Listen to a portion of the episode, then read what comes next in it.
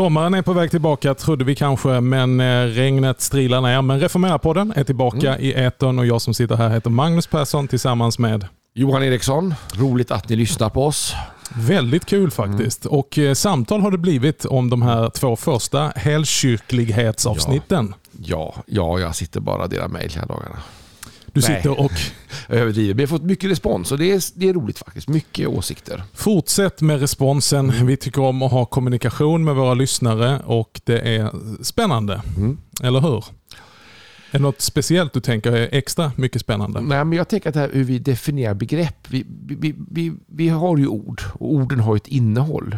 Men, men innehållet i orden är individuellt. Det ligger in the eye of the beholder som man säger på engelska. Alltså i mottagarens öra mm. ligger de ord vi använder. Mm. Och därför tänker jag att när man lyssnar på oss också, att, att, att vi, vi, vi provtänker mycket och provpratar och vi landar ofta. Jag tänker att när man lyssnar på vår podd så tror jag det är viktigt att man lyssnar till slut så man hinner höra vad det är vi landar i för någonting. Mm. Så att man fastnar mitt liksom, i ett, i ett eh, tankeexperiment som inte Nej men precis. Mm. Att man hinner tänka tanken mm. färdig. Och mm. Därför så behöver man ju ofta några avsnitt att eh, mm. angripa de här tankarna från olika perspektiv. Mm. Och Vi ska fortsätta idag, i alla fall med ett program till om helkyrklighet. Och med hjälp under pingsthelgen så skrev ju Joel Halldorf. Joel Halldorf är en intressant person. Eh, Joel har fått otroligt mycket utrymme i, eh, den, vad ska man säga, på kultursidor mm. och, och fått en plattform i Sverige då att kunna tala tro och tala religion eh, på en bredare plattform än vad man, man är van vid. Men här skriver han under pingsthelgen i tidningen Dagen. Han skrev i Expressen också faktiskt. Ja, men, men det, just det här... Det lämnar om... vi därhän kanske, han skrev Expressen. Ja, jag, jag, jag tänker mest vad han skrev mm. på om just under pingsthelgen. Mm.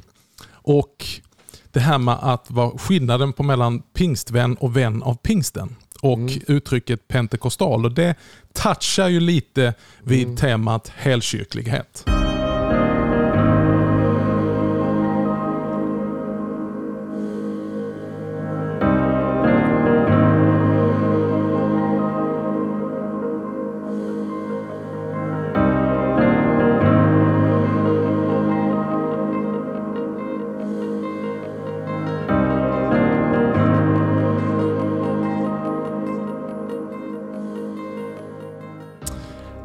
Joel Hallof skriver alltså om varför han inspireras av Levi Petrus syn på anden, men varför han helst inte kallar sig pentekostal. Eh, det här slår ju onekligen an någonting, kanske både i dig och mig, i alla fall i mig. Eh, där jag, jag det, det, det går fram med all önskvärd tydlighet här när vi talar om helkyrklighet, att vi behöver vara pingstvänner. Men vi behöver också vara påskvänner och vi behöver vara julvänner. Och att hur pingsten eh, och det karismatiska får hitta fram och hitta hem i hela kyrkan utan att bli en isolerad, isolerad företeelse. Vad tänker du Johan? Oj, eh, jag tänker att vi bör svänga oss med begrepp här egentligen. Vi pratade om eh, kyrkan, den allmänna kyrkan som kallas katolsk. Eh, vi använder ordet om vår kyrka med för den är allmänkatolsk. eller den är inte romersk katolsk. Så pratar vi om den reformerade kyrkan. Vi pratar om den lutherska kyrkan kanske. Sen pratar vi om pietism och väckelsekristendom ovanpå det. Och sen kommer vi då in till det här med anderopet och pentakolism. Ligger som, vi kanske är evangeliska först och sen kommer då svängningen evangelikal. Och sen pentakostal. Och jag tänker att det blir en farlig massa etiketter tänker jag. Mm. Där det finns en risk att vi går bort oss bland etiketterna. Joel tar upp ett intressant eh, perspektiv som en omvänd syndakatalog. Mm. Han talar om att den gamla syndakatalogen då handlade om att det här får du inte göra, det här får du inte göra, det här får du inte göra, det där är synd och det där är synd. Och så säger han att i utvecklingen, alltså nu, nu, nu förkortar jag och sammanfattar mm. hans, mm. hans eh, argumentation. Att problemet är att sådana här begrepp och etiketter, det blir massa identitetsmarkörer som ska uppfyllas för att du ska kunna kalla mm. dig för pentekostal och att man bygger liksom ett helt sammanhang mm. på detta. Mm. Då tänker jag en sak faktiskt som jag vågar säga. Jag, tänker att jag förstår vad han säger men jag tänker också att det kan bli pentakostalofobi av det hela. Hur menar du då? Att man får fobi emot? Ja, att man, att man, man, jag förstår den här markörlistan men, men jag tänker att den är lite grann en övertolkning. Mm. Alltså den är eye of the beholder, alltså han, han ser det så. Mm. Men jag undrar om den gemene pingstpastorn i Sverige, man har uttrycket nu, pingst FFS, då, fria församlingar, samverkan, tänker på samma sätt. Eh, han skriver så här, den som är pentas, Mm. Pentekostal ska då ha en viss bibelsyn, en viss församlingssyn, Mm. en viss ämbetssyn och så vidare. Han eller hon betraktar vissa saker som viktigare än andra, Mm. till exempel mission och evangelisation. Dessutom firar man gudstjänst på ett visst sätt Mm. och inte på andra. Alltså det ska vara mer pentakostalt. Mm. Jag, jag, jag förstår det, men, men tänk att det också då sätts i spännvidd mot diskussioner kring Bjärka Säby, tänker jag, för att få en, en, en fond för det här. Men jag, jag undrar, är det så? Alltså jag, jag, för jag, jag har varit runt i ganska många pingstförsamlingar i Sverige, tänker jag. Jag är inte långt från alla såklart, jag har varit på många. Men jag upplever en väldig bredd inom pingst FFS faktiskt. Mm. I, och jag upplever faktiskt en större homogenitet bland de församlingar som kallar sig helt fria och står utanför Mm. den gemen. Där upplever jag en större homogenitet Mm. i sin vilja att stå utanför. Och Mm. där finns mycket markörer. Men jag, jag vet inte, och då får du hjälpa mig Magnus. Jag, jag, jag, jag förstår spaningen, Mm. men jag vet inte om jag delar den. Mm. Ja, men jag tänker att den leder oss in. Det, här, det, här, det, det är Joels text, men Mm. den, den är Mm. liksom någon form av Mm. trampolin från Mm. oss att utgå ifrån. För jag tänker, om man skojar med det här då, som, som lite så här lustigt, vissa kan säga, jag är både julvän, påskvän Mm. och pingstvän. Mm. Så finns det ju någonting i det som ändå är en grund som vi brukar säga, vi talar om alla tre tronsartiklar. Mm. Att under julen så uppenbaras Kristus som Christ, Mm. Gud med oss. Under påsken så offrar han sig, det är Kristus för oss. Och i pingsten och andens givare så är det Kristus i och genom oss. Och då tänker man, vilken av dem vill man välja bort? Vill man verkligen eh, bygga, alltså problemet är ju när vi isolerar de här ifrån varandra. Att man gör någonting väldigt starkt av inkarnationen på, på, på en skapelsenivå och eh, talar bara om Kristus med eller Gud med oss. Alltså någon form av julvän.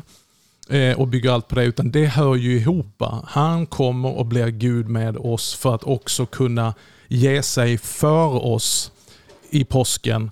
Och sen så stiger han upp till himlen efter ett fullbordat verk, sänder anden och är nu Kristus i oss och genom oss. Mm. Mm. Det är ju helkyrklighetsperspektivet, Ja. någon form av helhet. Ja, och, och den tänker jag att vi alla strävar efter. Men, men du, när man pratar om pentakolism och liksom lyfter ut det, det senare anden. Eh, jag, jag tänker inte det, för nu pratar vi om också, för Joel anknyter ju till Levi. Och, och, men är det då ett nytt fenomen Vilket tänker du? att prata om pentakolism inom pingströrelsen? Pentekostalism. Alism, ja. ja vad det, vad det, Ja. Jag snubblar på det, förlåt. Nej, men är det, för att jag, jag, jag tänker att den fromhet jag har mött, jag är ju delvis uppväxt i pingströrelsen såklart, och mött hos mina släktingar och, och, och inte minst när jag läser Levis böcker då, så upplever jag inte den skiljelinjen eller den här markörlistan som Joel är ute efter. Nej, och eh, frågan är hur mycket Levi Petrus egentligen, det är väl en av hans underliggande argument, drev alltså någon form av pentekostal eh, helhetssyn. Utan den unge Levi Petrus talade ju till och med om pingströrelsen som en väckelserörelse inom Svenska kyrkan. Mm.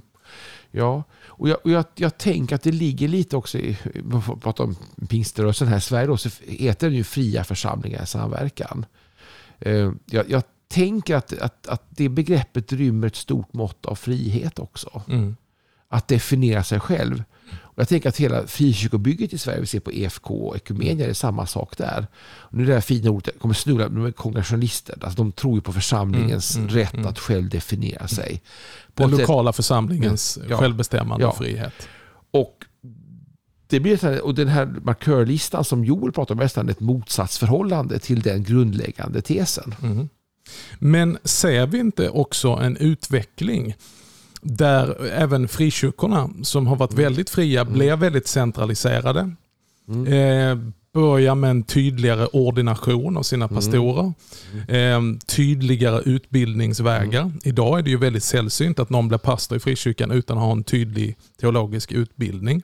Mm. Mm. En eh, offentlig avskiljning och ordination av något slag.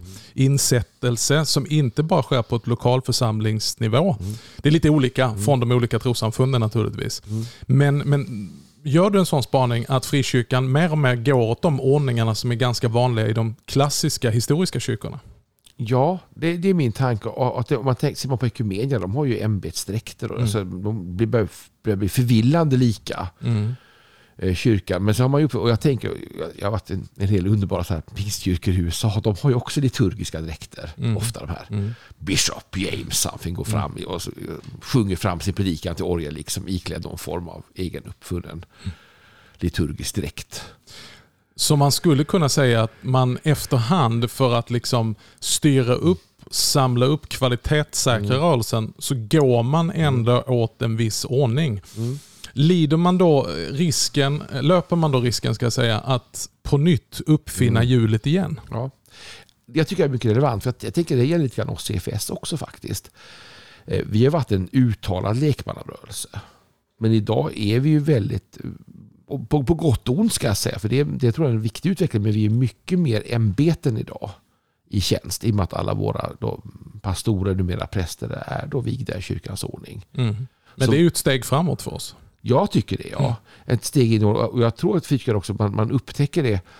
Alltså vi, man ska tänka att alla människor är väldigt unga egentligen. Frikyrkan är ju 100 år ungefär. Mm. Och det är tre generationer. Det, man hinner inte formatera sig så snabbt. Kyrkan är ju betydligt äldre. Och man, jag, jag tycker att man ser att eh, mm, det landar ganska likt. Alltså man kommer fram till samma slutsatser. Det kunde man ha gjort om man läst kyrkohistoria. Så har man besparat sig tre generationer av sökande hur man ska hitta sin form. Mm.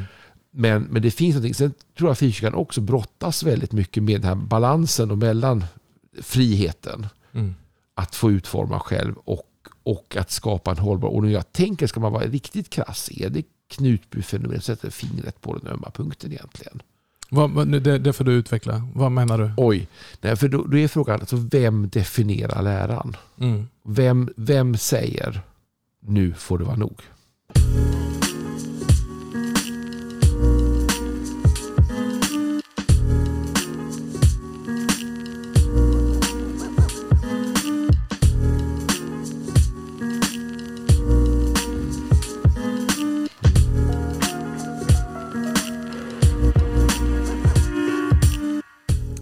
Ja, nu drog jag till med här, kan man tänka till lite. Men, men jag tycker att det sätter fingret på en punkt. Att, att, alltså vem, vem definierar läran? Vem säger? Alltså, om man är konkurrentister så skulle man kunna säga att egentligen att okay, nu, nu får ni inte vara med i vår gemenskap längre. Er församling har tappat för många markörer så nu, nu, nu är ni utanför. Men that's it. Mm. Men är det den protestantiska, om vi kallar det så i brett, baksidan? Mm. Eh, jag satt i ett annat samtal här idag och så sa han så ja, men, men katolikerna de, de hänvisar alltid till att kyrkan säger, kyrkan lär, kyrkan har alltid sagt. Medan baksidan av den protestantiska reformationen är att eh, nej men Gud har sagt till mig. Mm. Ja, ja. Jag tänker att det här måste vi prata om bekännelse. Mm. Jag tror att styrkan i kyrkan är hennes gemensamma bekännelse. Mm. Den som är oss given av apostlarna och fäderna. Mm. Och i vårt fall också då den som är given oss i reformationen i Augsburgska bekännelsen. Där har vi en lärogrund som, som definierar en ram för vad vi, vad vi tycker är kyrka och vad som är acceptabelt. Och Jag tänker att, att, att kyrkan är beroende av, si, av sin bekännelse. Mm. Och, och jag tänker att ska man definiera vad som är innan och utanför den här liksom, cirkeln då, det är ju vad som är innanför bekännelsen. Mm. Men vi talade om det här förra gången. Vi talade om bekännelsen och den rätta Mm. läran och Mm. hur, Mm. hur rymligt kan helkyrklighet Mm. vara utan Mm. att vi kompromissar Mm. på, på Mm. läran. Och liksom, hur står lära och liv i förhållande till varandra? Men om vi tar det här nu med pingsten. Mm. Vi har för några veckor sedan firat pingsthelg, Mm. eh, den heliga andes givande.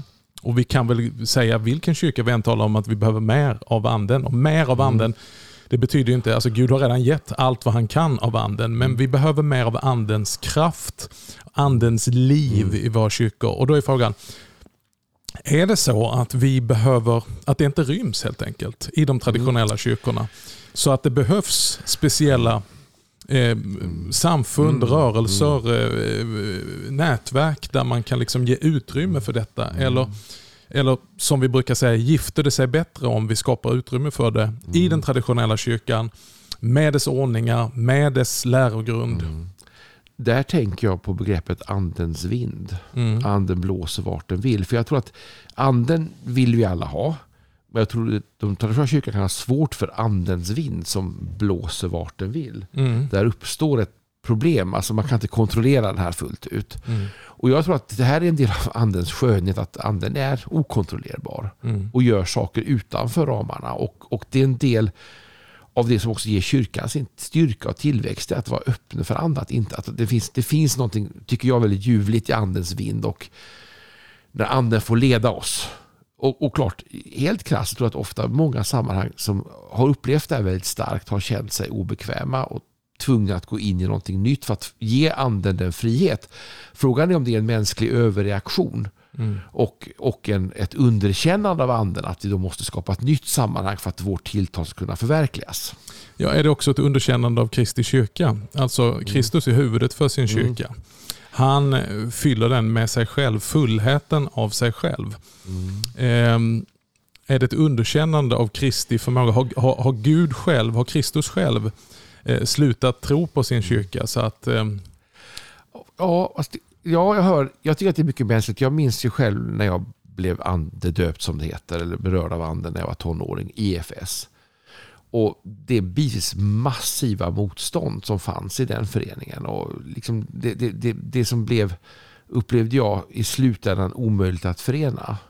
Det liksom blev ett antingen eller. Det var ju inte jag som, om några vänner som ville ha den här egentligen hårda vad ska man säga, avgränsningen. Men, men i, i, som följd av den så blev man ju tvungen att välja. Jag tror att mycket av det här vi pratar om nu det är att, det är att kyrkan har, kyrkans företrädare har en oförmåga att hantera det nya som händer. Om man då ska säga till Kristus själv, jag, jag, jag skulle säga att det är vad är det nya som händer? Om vi talar om det Mm. så att, så att vi får med oss alla som lyssnar. Så när vi talar om andeutgjutelse, Mm. andeuppfyllelse, andens nedslag. Mm. Det finns massa olika ord. Alltså den heliga ande har ju funnits med hela tiden Mm. i och genom kyrkan. Mm, mm. Den heliga andes verksamhet definieras i den tredje artikeln i, i våra Ja, ekumeniska ja, ja, historiska trosbekännelser. Vad menar vi? Ja, men jag, jag tänker på andens uttryck. Mm. Tungotalet till exempel. Bönen för sjuka. Mm. eh, Kunskapens ord, profetia. Det vi kallar för karismatiska sia kristendomen. Mm. Kanske också då har uttryck i kanske en annan lovsångskultur. En, Mm. en starkare tro på förbön. En, det, det tillför väldigt mycket tycker jag i kyrkolivet. Mm. Det finns en dimension där, där Gud ingriper Men vet du vad min spaning är Johan? Nej. Det är att alltid när man talar om anden Mm. så förknippar man det med andens gåvor. Vilket är helt riktigt. Paulus talar om det. Mm. Mm. Men man talar väldigt lite om andens frukt. Oj, ja, men det, det- här är intressant. För, För jag tänker att, att är det någonting vi behöver så är det ju frukten av att anden är hos mig och får, anden är hos mig. Anden blir mig given redan i dopet Mm. och anden uppfyller mig. Ehm, och tecknet på att anden är hos mig är ju faktiskt inte framförallt under och tecken och kraftgärningar. För Jesus säger till de som på sista dagen ska komma till honom och säga Herre, har vi inte i ditt namn kastat ut onda andar? Har vi inte i ditt namn gjort under och profeterat? Och Jesus säger till dem, gå bort ifrån mig. Jag känner er inte. Alltså andens främsta kännetecken, det är ju andens frukt. Kärlek, mildhet, eh, godhet, eh, eh, självbehärskning. Ja. Kärlek, glädje, frid, tålamod, Mm. vänlighet, godhet, trofasthet, ödmjukhet och självbehärskning. Mm. Ja. Du kan dem. Ja, Johan. memorerat var det det första jag gjorde som tonåring att jag memorerade andens frukt. Jag, jag, jag, varje dag upprepar jag det här desperat. Men gör du den själv. spaningen att, att det, det är väldigt enkelt att bara gå rakt in i kraft, Mm. vilket jag understryker som jag sa här inledningsvis. Vi behöver se mer av Guds kraft. Men ehm, har vi liksom Mm. begränsat det till på bekostnad av andens frukt, att anden faktiskt gör oss till nya människor, eller ska vi säga mer och mer så som vi var skapade att vara. Mm. Jag tänker att det är lite äpplen och päron. För jag tänker att en frukt är ju någonting som jag inte riktigt råder över. Den kommer. Men råder du över gåvan då? Ja, Det, det är intressant. Alltså jag, jag tänker att det är en skillnad. Jag tror att andens uttryck, eh, alltså profetens andar är, är profeten underdånig står det Mhm. i 17 års översättning. Jag tänker att det, det Men betyder det att man förfogar över gåvan eller betyder det att du, du är inte besatt så att säga. Nej, jag tror man förfogar över gåvan. Den kan, den kan man ge utrymme eller begränsa. Och det, utifrån... Tror du på att man förfogar för, över gåvan så att man kan göra det på beställning med andra? För i så fall så har jag en rygg här som du ska fixa till mig. Ja, precis. Ja, nu ställer du så svår fråga att jag, det kräver betänketid. Men jag tänker att, för att bara ducka din fråga, jag tänker att andens frukt, frukt är ju någonting som kommer ur en god jordmån ur en miljö som ger frukt. Alltså en frukt kommer att jordmånen men också att trädet mår bra, flödet funkar, solen skiner, regnet faller. Och voilà, där är frukten. Mm. Av sig själv kan man tycka, men det är yttre omständigheter. Och jag tror att andens frukt är samma sak. Lever jag ett sunt kristet liv i ödmjukhet och omvändelse i en god jordmån så kommer frukten. Kanske man kan upptäcka med viss förvåning ibland att oj, oj, man var inte beredd på det här.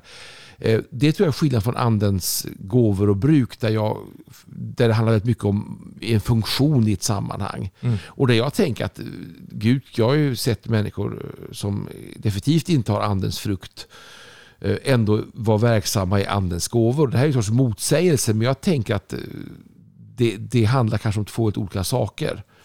Ja, eller så ska vi hålla ihop dem och mm. faktiskt inte tala om frukten på mm. bekostnaden av Nej. gåvan. Nej. Och inte tala om gåvorna på bekostnad av frukten. Mm. mm. Utan att hålla det ihop. Mm. Att ett sätt att faktiskt bedöma om trädet är gott, mm. säger Jesus. Mm. Alltså Jesus säger, mm. hur vet jag att detta är ett mm. gott träd? Jo, på frukten känner man trädet, inte på gåvan. Och jag kommer till ledarskap, det är viktigt. För jag, jag, tänker att starka gåvor får inte vara ett instrument för ledarskap. Det ska vara frukt egentligen. Mm. Och där tror jag, framförallt om vi pratar pentakostala eller karismatiska, gör bort sig. Alltså det, det, finns en sammanblandning och där tycker jag kyrkans ordningar och tradition skapar en trygghet kring de här begreppen. Mm. För det som jag ofta upplevt i, i de här liksom ytterlighetssammanhangen som är väldigt berörd av ett tilltal är också att, att den som får tilltalet och den som har starkast gåvor också tar ledartröjan. Mm. På gott och ont. Mm. Och där finns ett inbyggt, ett inbyggt problem faktiskt. Mm. Jag tänker ju på när Paulus talar, det är han som talar tydligast om de andliga nådegåvorna. Mm. Och I första Korinthierbrevet 12 så går han igenom mm. att anden är verksam. Mm. Han ger gåvor och fördelar dem precis så som han själv önskar. Så att anden ska bli till nytta. Och så räknar han upp olika gåvor eh, som han har satt i församlingen. Men så avslutar han det kapitlet genom att säga, men nu ska jag visa er en väg som vida överstiger allt annat. Det som ni framförallt ska söka. Och så går han in på kärlekens mm. väg. Ja, och det är underbart. Men jag tänker att det inte är motsättning i det. Nej, absolut nej. inte. Vi, vi, vi talar inte om motsättning, nej. men vi talar om... Min fråga var från början, mm. är det så att vi ibland betonar gåvorna på bekostnad av frukten? Mm. Men jag, jag, jag, tänker, men jag tar tungotalet som exempel. Jag, jag upplever tungotalet som väldigt viktigt. Jag tillhör de här som tror jag talar tungor varje dag. Som en del av mitt böneliv. Mm. Uh, och också ett, ett, underbart redskap när, när liksom livet blir övermäktigt och, och, och bönen och tron inte räcker till längre. Mm. Så tycker jag att uh, tungotalet som en förlängning av mitt böneliv är fantastiskt. Det är som en reservtank i bilen. Va? Att mm. Nu tar det stopp, men jag kan koppla in vidare på en kran och så kommer det liksom mm. tio mil till. Det händer någonting. Mm. Eh, och Det tänker jag är, är en fantastisk gåva som jag önskar alla egentligen. Men, men det är en del av det Paulus säger först. Sen hoppas jag att det leder i mitt liv fram till andens frukter också. Mm. Ja, absolut. Eh, frukten är ju egentligen en frukt av andens närvaro mm. i ditt liv. Men jag tänker också att hur mycket jag än ber i tungor, hur mycket jag än ber för sjuka och profeterar, om jag inte lever i ödmjukhet, omvändelse och ser mig själv i korsets ljus så, så hjälper det inte. Mm. Nej, och ska, man, ska man spetsa till det lite så, så kan man ju säga så här. Du kan ju hitta en kristen som mm. inte profeterar, mm. men som är en kristen. Mm. Men kan du hitta en kristen som inte och, och, verkligen säga att ja, men det här är the real mm. stuff som inte har andens frukt. Mm. Ja, alltså jag, det, jag, jag, jag, tycker att det är problematiskt. Jag har varit i en del kristna sammanhang där man har betonat andens frukt väldigt hårt. Mm. Alltså sagt, har du andens frukt i ditt liv? Mm. Och så sitter man i ett bönemöte och, och krampar. Har jag andens frukt? Liksom? Eller hur usel är jag? Alltså allt det här, alltså, jag upplever att alla de här begreppen, både mm. gåvorna men också frukten, de kan vi överbetona på ett sätt som blir osunt Mm. och som blir krampaktigt. Jag, jag tänker att det kristna livet är en helhet. Mm. En, en, en, ett holistiskt, det finns ett helhetsperspektiv där allt det här samverkar. Och vi kan inte tillåta oss överbetona någon del av det här. Amen. Vi är julvänner, vi är Mm. påskvänner, vi är pingstvänner. Mm. Vi tror att Gud är med oss, att Gud är för oss och att Gud genom den heliga Ande är i oss och genom oss. Han verkar. Och genom hans verk så bär vi frukt. Andens frukt som är, Johan, kan du dra det igen? Kärlek, glädje, frid, tålamod, vänlighet, godhet, trofasthet, ödmjukhet och sist men inte minst självbehärskning. Amen. Amen. Låt oss hoppas och tro det i våra liv. Och att, att vi alla får se det här. Och att vi tar Paulus uppmaning på allvar att söka ivrigt efter de andliga nådegåvorna. Eh, Det är ju sannoliken så att eh, i de historiska klassiska Mm. kyrkorna så behöver vi mer Mm. öppenhet för det profetiska Mm. talet. För eh, det som vi kallar för andlig förnyelse. Eh, Men det finns, det är ju viktigt att slå Mm. fast att det, det, det finns ett uttryck för det. Det är synd att det ska behöva hitta en egen väg och Mm. skapa en egen struktur bara för att få utrymme för det. Utan ja, tanken med helkyrklighet är att det ryms Mm. inom kyrkans rymliga valv. Ja, och, och- jag tänker mycket på att just det starkaste uttrycken för pingstväckelse jag mött har varit i traditionella kyrkor. Det är spännande. Mm. Om det får vi tala mer en annan Yes. gång. Vår tid har gått ut för den här gången. Som sagt, det är inte alltid vi hinner Nej. tänka våra resonemang hela vägen in i kaklet. Men eh, vi hoppas kunna följa upp detta på våra sociala medier. Re, Reformera, re kolon. formera. Nu, nu, du tar det Magnus, du gör det bättre. Ja. Re kolon formera på Twitter, Facebook och Instagram och reformera.net på hemsidan. Vi är tillbaka om en vecka. Tills dess önskar vi Guds rika välsignelse.